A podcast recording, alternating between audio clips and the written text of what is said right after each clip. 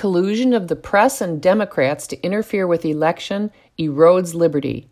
The mainstream press successfully colluded with the Democrat Party to interfere with the election by burying the Joe Biden slash Communist China corruption story. New polling shows that prior to the election, 36% of Biden voters had not heard that, quote, evidence exists in emails, texts, eyewitness testimony, and banking transactions that the FBI has been investigating since last year, directly linking Joe Biden to a corrupt financial arrangement between a Chinese company with connections to the Chinese Communist Party and Hunter Biden's business may have personally benefited Joe Biden financially. End quote. In addition, of that 36%, 4.6%, quote, say they would not have voted for Biden if they had been properly informed, end quote. That is more than enough to have cost Biden the election take away the fraudulent votes that resulted from hammering, scorecarding, ballot harvesting, zombie voting, and post deadline voting, and Trump would have won handily. Nope. According to the mainstream press, there was no story hiding in plain sight on Hunter Biden's colorful laptop. No story in the first hand account by Hunter and Joe Biden's former business partner, Tony Bobulinski, who said on the record, on television, that presumed President elect Joe Biden lied to the public when he said he never talked about Hunter Biden's influence peddling. Bobulinski knows that because Hunter Biden admitted it in an email to him that Bobulinski has provided to the FBI, and because he was in a business meeting that included the reliably unreliable Joe Biden. Does anyone believe that if the names in the laptop story were Eric Trump and Donald J. Trump, the press would have dismissed the story as a non story and refused to investigate and report on it? Does anyone believe that if Trump had had the brain glitches Biden has had over the past year, the press would have remained so curiously incurious? Does anyone believe that the Biden sheep press would have sanguinely accepted from Trump the number and kind of press interviews and town hall meetings Biden held you know, very few with only planted questions from solicitous sycophants? Come on, man.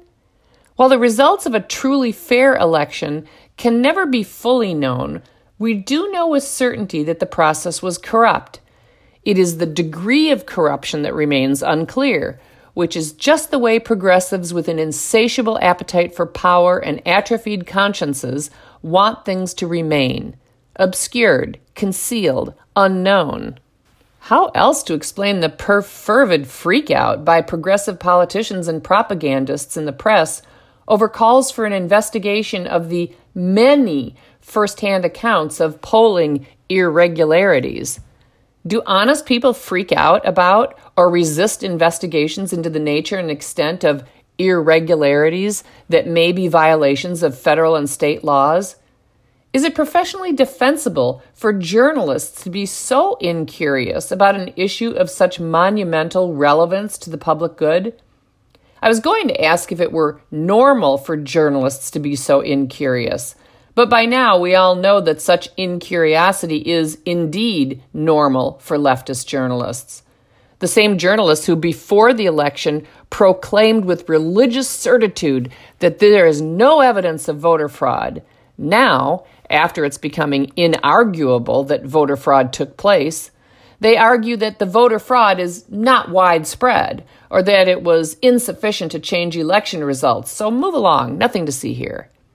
Don't bother those pretty little heads with a little federal election corruption, or even a lot if it doesn't change election results.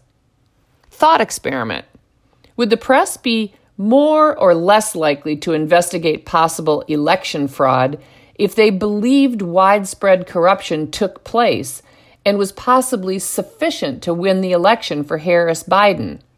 Leftist pundits who spent four years embarrassing themselves by writing breathless phantasmagorical tales about a Russian collusion hoax, leaked documents, and a prostitute leaking on a bed in Russia now claim there's no point in pursuing a story for which there are scores of first hand accounts attested to and signed legal affidavits. Anyone who thought leftists in the press might have learned some humility and worked to restore both their integrity and the public's trust after their legion of errors over the past four years has underestimated the depth of the fall of journalism. Humility and integrity vacated the souls of journalists, and the vacuum has been filled with wackiness. In the past week, formerly semi respectable journalists like Martha Raddatz donned their tinfoil hats and began speculating that President Trump is planning a military coup against that guy. Oh, you know the thing, Jill Biden's husband. Ironically, leftist journalists like, oh, everyone at CNN, MSNBC, the New York Times, and Washington Post spent four years hysterically covering a story with no evidence in an effort to abuse their power to get rid of Trump. Now call a story with reams of evidence a conspiracy theory. Tucker Carlson is right. The left continually accuses conservatives of that which they, leftists, are guilty. They should be ashamed, but shame and guilt are felt by only people with consciences. Self government and liberty rely on trust and truth.